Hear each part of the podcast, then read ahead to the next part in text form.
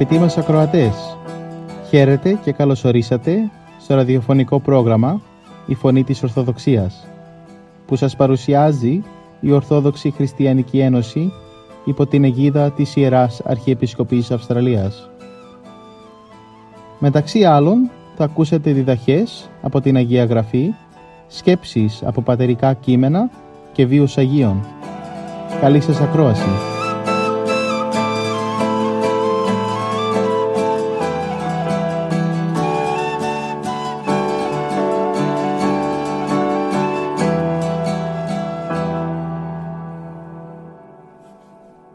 Στην εκπομπή μας σήμερα θα ακούσουμε από τον ιατρό Ιωάννη Δημητρίου για το σημερινό Ευαγγελικό Ανάγνωσμα με θέμα τη συνάντηση του Κυρίου Ιησού Χριστού με τη Χαναναία από του Καταμανθαίου Ευαγγελίου κεφάλαιο 15 στίχη 21 έως 28.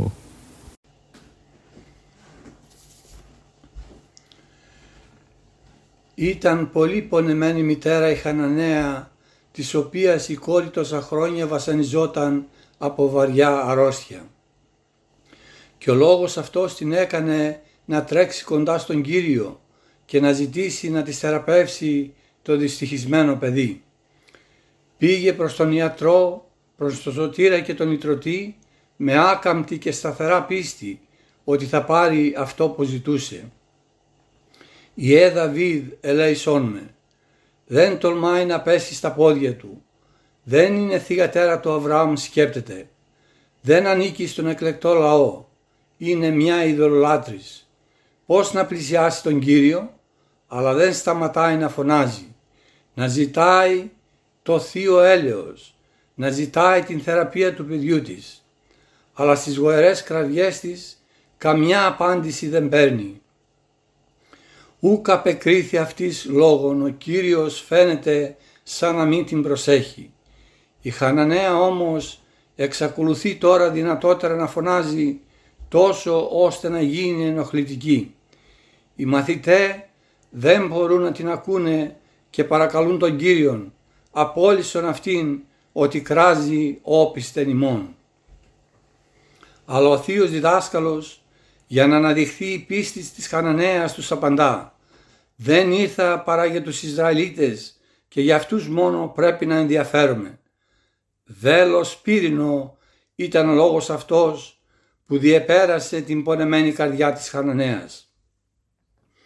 Πόσες άλλες γυναίκες στη θέση της θα απελπίζονταν και θα έφευγαν με το παράπονο. Δεν μας πονάει, δεν πρόκειται να μας βοηθήσει.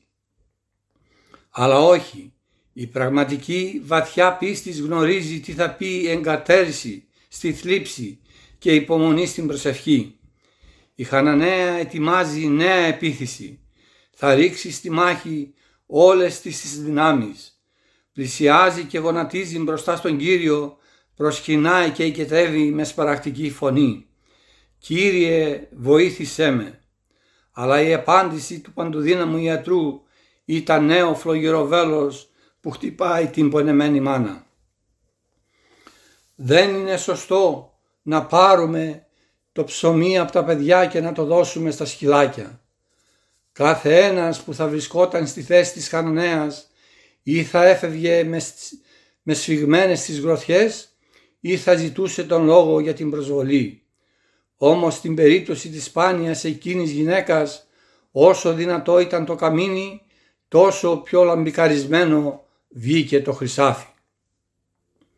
Η στιγμή εκείνη έδειξε ακόμα καθαρότερα τη δύναμη της πίστεως και την αξία της επιμονής.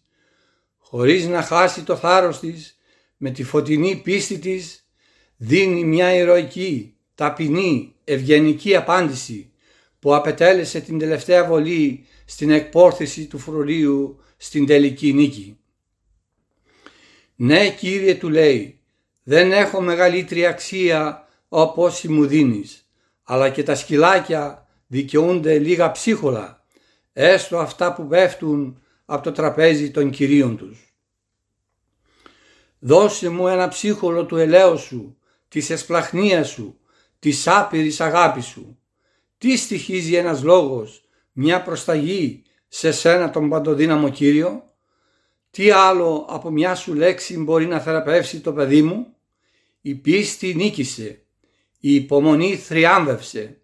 Ένα λαμπρό στεφάνι στην οικήτρια μητέρα έπλεξαν τα τελευταία λόγια του Κυρίου. «Ω γίνε, μεγάλη σου η πίστη, γεννηθήτωση ως θέλεις» και η άθη θυγάτηρα αυτής από τις ώρας εκείνης.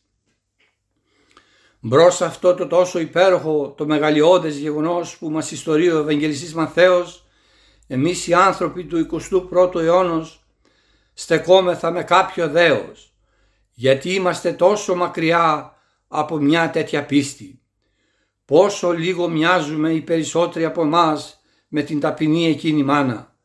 Πόσο άτονη είναι η πίστη μας. Πόσο ανεμική συχνά παρουσιάζεται μπρος σε μικρότερα πολλές φορές εμπόδια.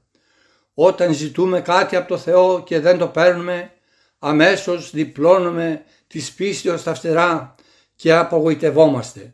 Μελαγχολούμε, φτάνουμε κάποτε να πούμε «Μα υπάρχει Θεός που ενδιαφέρεται για τα πλάσματά Του». Να όμως που για άλλη μια φορά θυμηθήκαμε το υπέροχο μοναδικό παράδειγμα της ιδωλολάτριδος Χαναναίας. Παράδειγμα που πρέπει να μιμηθούμε όσοι δοκιμάζουμε τα χτυπήματα του βίου και τις λήψεις της ζωής. Όσοι πιστεύουμε και όμως μένουμε πονεμένοι. Όσοι προσευχόμεθα και όμως ο ουρανός φαίνεται κλειστός και χάλκινος. Το ηρωικό της παράδειγμα μας δείχνει το δρόμο. Δεν φτάνει σε αντιέξοδο ο δρόμος της αληθινής πίστεως.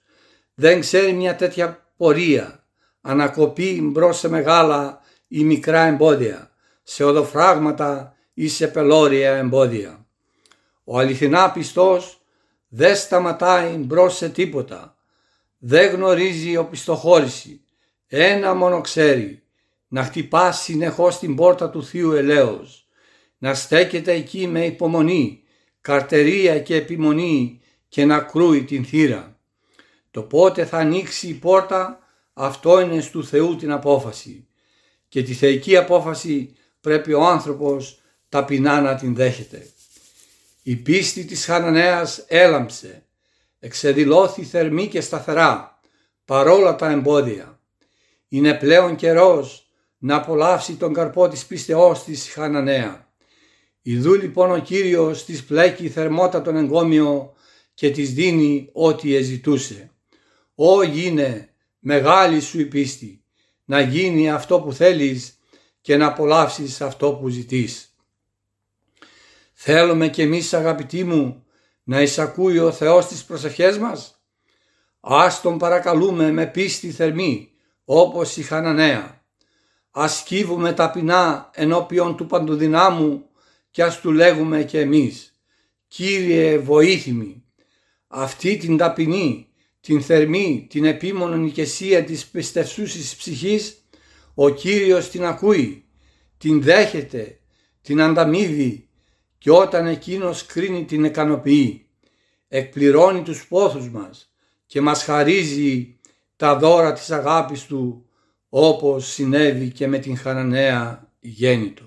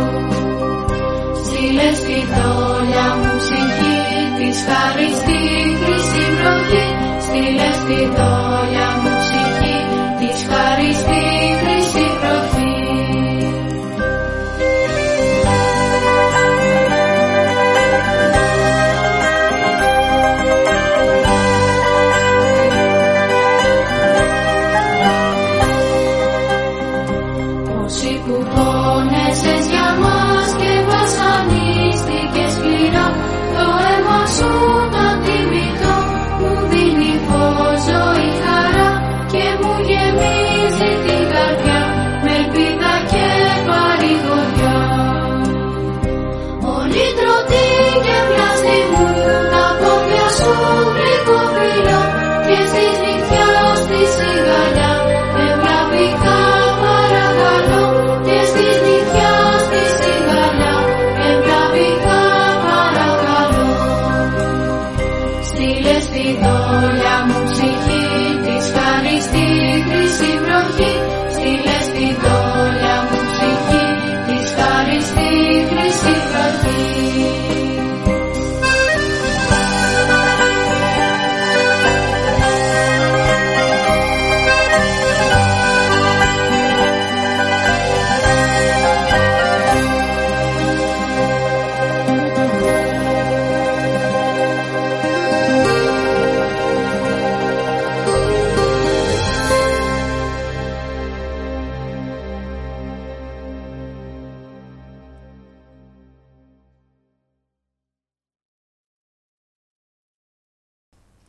Από το βίο των Αγίων μας. Εκκλησία μας τιμά τον Άγιο Γρηγόριο το Θεολόγο.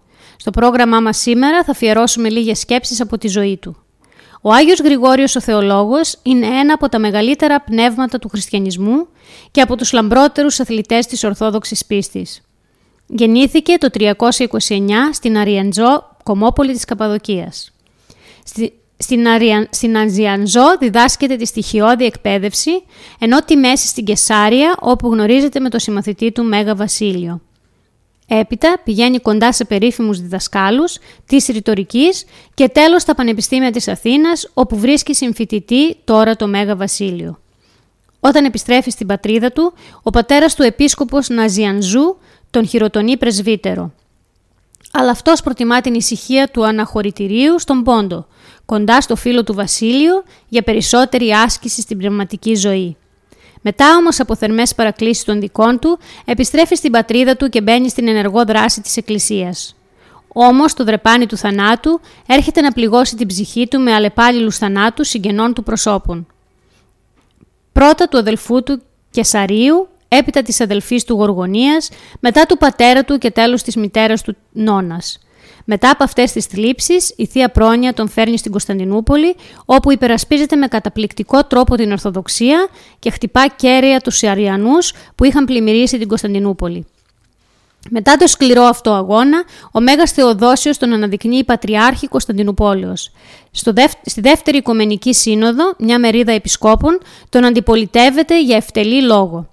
Τότε ο Γρηγόριος, αειδιασμένος, δηλώνει την παρέτησή του, αναχωρεί στη γενέτειρά του Αριανζό και τελειώνει με ειρήνη τη ζωή του το 390 μετά Χριστόν, αφού άφησε παρακαταθήκη σε εμάς τους συγχρόνους χριστιανούς σπουδαιότατο συγγραφικό έργο. Ο της θεολογίας σου,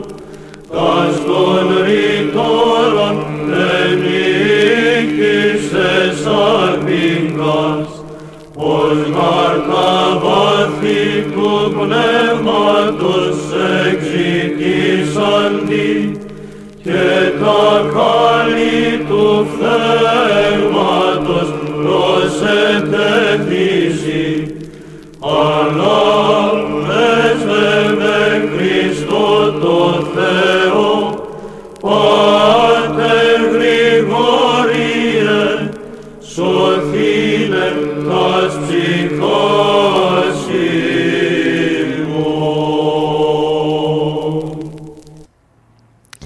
Από τον βίο των Αγίων μας. Την επομένη Τρίτη η Εκκλησία μας τιμά τη μνήμη του Οσίου Εφρέμ του Σύρου. Στο πρόγραμμά μας σήμερα θα αφιερώσουμε μερικές σκέψεις από τη ζωή του.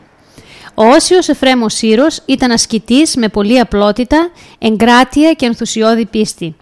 Πρικισμένος με πλουσιότατη και φλογερότατη φαντασία, εξασκούσε μεγάλη επιρροή στους συμπολίτες του.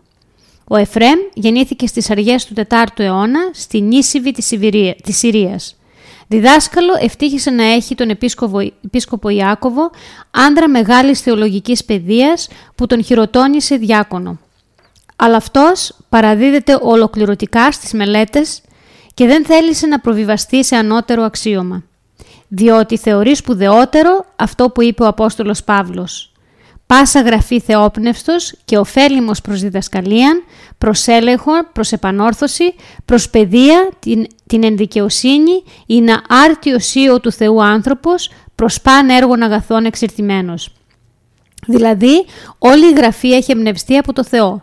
Γι' αυτό είναι ωφέλιμη να διδάσκει την αλήθεια, να ελέγχει τις πλάνες, να διορθώνει αυτούς που αμαρτάνουν, να παιδαγωγεί στην αρετή και έτσι ο άνθρωπος του Θεού να είναι τέλειος, καταρτισμένος σε κάθε έργο αγαθό. Έτσι, με αυτόν τον τρόπο ο Εφρέμ απέκτησε ξεχωριστή θέση στην εκκλησιαστική κίνηση του έθνους μας. Ήταν ο περίφημος ρήτορας, ο βαθύς και φλογερός συγγραφέας ονομάστηκε προφήτης των Σύρων, στήλος της Ορθοδοξίας, στόμα και κιθάρα του Αγίου Πνεύματος. Ο Εφρέμ πέθανε το 379 αφού άφησε μεγάλο συγγραφικό έργο.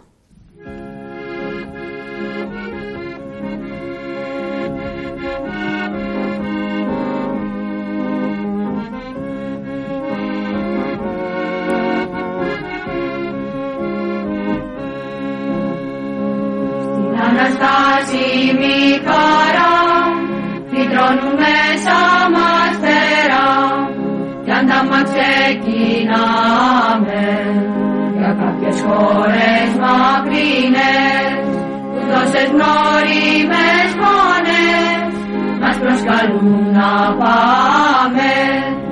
Όλοι μαζί κοινή φωτιά στην τρισετέμονη ματιά και λαμπή γύρω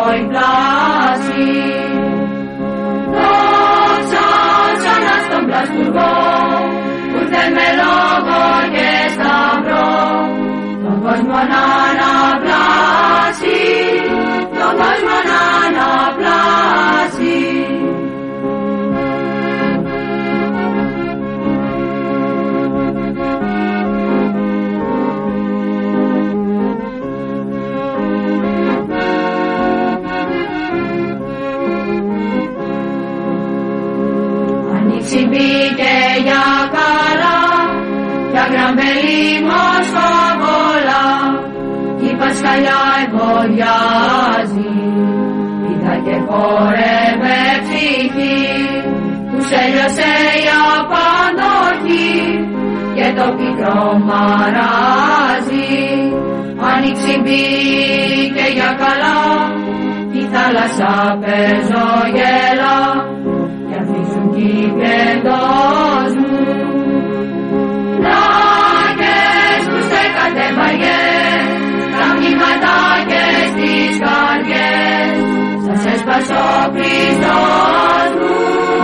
Σας έσπασε ο Χριστός μου Πλάκες που στέκατε βαριές τα μνήματα και στις καρδιές σας έσπασε ο Χριστός μου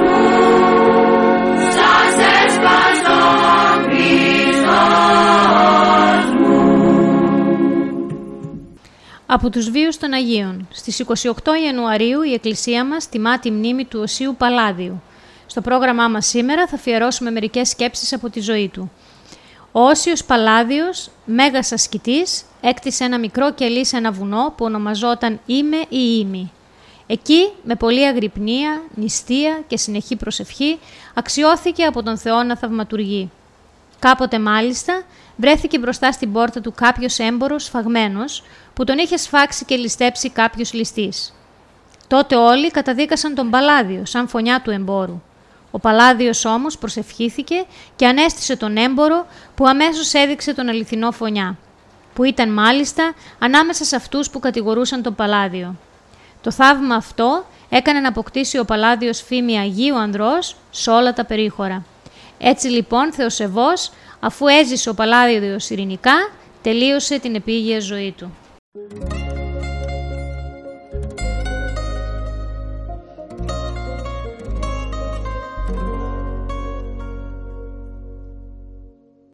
Κύριος ποιητής και πατήρ μου από την ασκιαστό πολυτρωτής και σωτήρ μου από ποιον να φοβηθώ. ο Κύριος κεφαλή και πνοή μου από την ασκιαστό. Ζωδότης και ζωή μου από ποιον να φοβηθώ Ο Κύριος οδηγός και ποιμήν μου από την ασκιαστό. Καταφύγει ποιον να φοβηθώ να φοβηθώ. Ο Κύριος κόμμα και κρατήρ μου από την ασκιαστό δώρο και αντίδωρου δοτή μου από ποιον να φοβηθώ ο Κύριος ιατρός και νυχτήρ μου από την ασκιαστό λουτρό μετανοίας και λουτήρ μου από ποιον να φοβηθώ Ο Κύριος φωτισμός και φωστήρι μου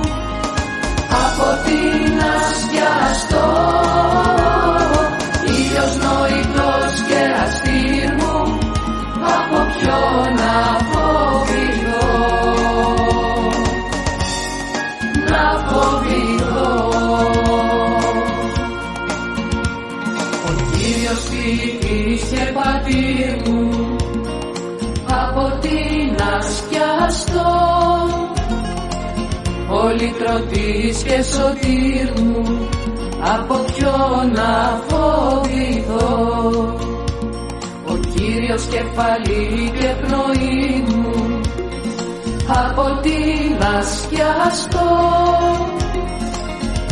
ζωδότης και ζωή μου από ποιον να φοβηθώ; Ο Κύριος οδηγός και ποινή μου από την ασκιαστό καταφύγει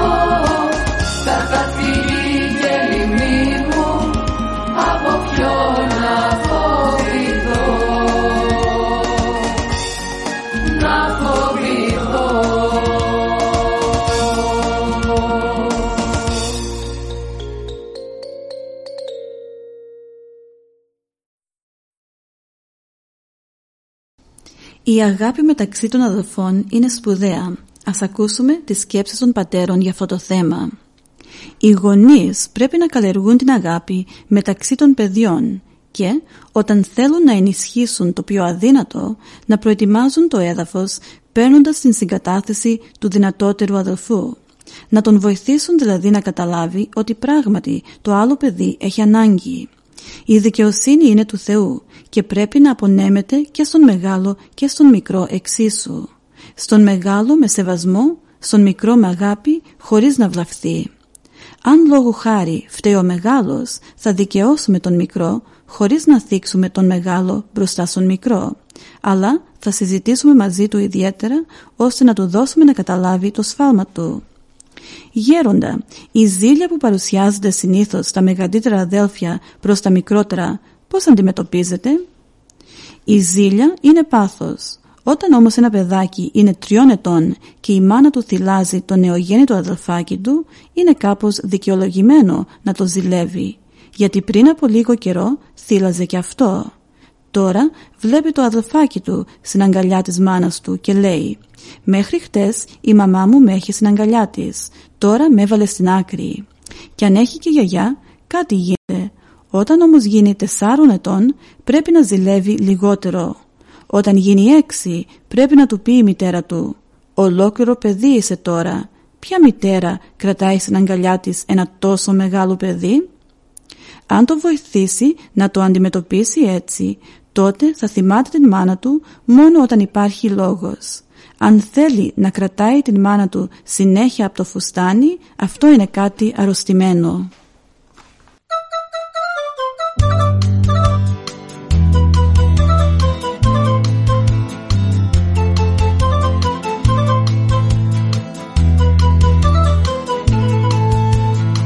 Στον κήπο της Αγιάς Ειρήνης Ήρθε μια μέρα ναυτικός Από την Πάτμο και τη Σδίνη Τρία μίλα ευλαβικός Μου παραγγειλάει Γιάννης Να στα φέρω εδώ κυρά. Το σφινάει χαιρετάει Και σαν πάρει βιαστικά. Αγιά Ειρήνη, Αγιά Ειρήνη Δώσε σε μένα μια σαλιά Αυτό το μήλο αναδίνει Θεϊκή μοσχοβολιά Αγιά Ειρήνη, Αγιά Ειρήνη Βοηθά να ζήσω ταπεινά. Μες του Χριστού μας την ειρήνη Και τον αγγέλο τη χαρά. Στο κήπο της Αγιάς Ειρήνης Δίπλωσε μια μικρή μιλιά Δίπλα στη μάρμαρα κρίνη Που παν και πίνουν τα πουλιά Όποιος ψάξει για τα μοίρα Θέλει να βρει και τη μιλιά Και στις καρδιάς τα φύλλα. Μια ουράνια εποχιά Αγιά Ειρήνη, Αγιά Ειρήνη δώσε σε μένα μια σκαλιά. Αυτό το μήλο αναδρύνει θεϊκή μοσχοβολιά Αγιά Ειρήνη, Αγιά Ειρήνη βοηθά να ζήσω ταπεινά μες του Χριστού μας την ειρήνη και τον αγγέλων τη χαρά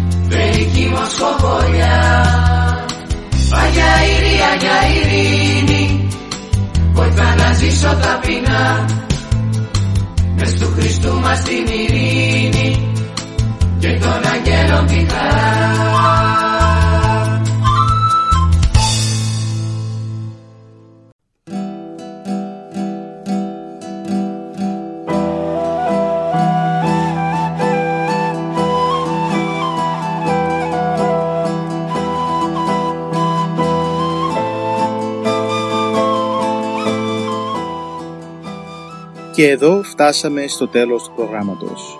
Σας ευχαριστούμε για τη συντροφιά σας.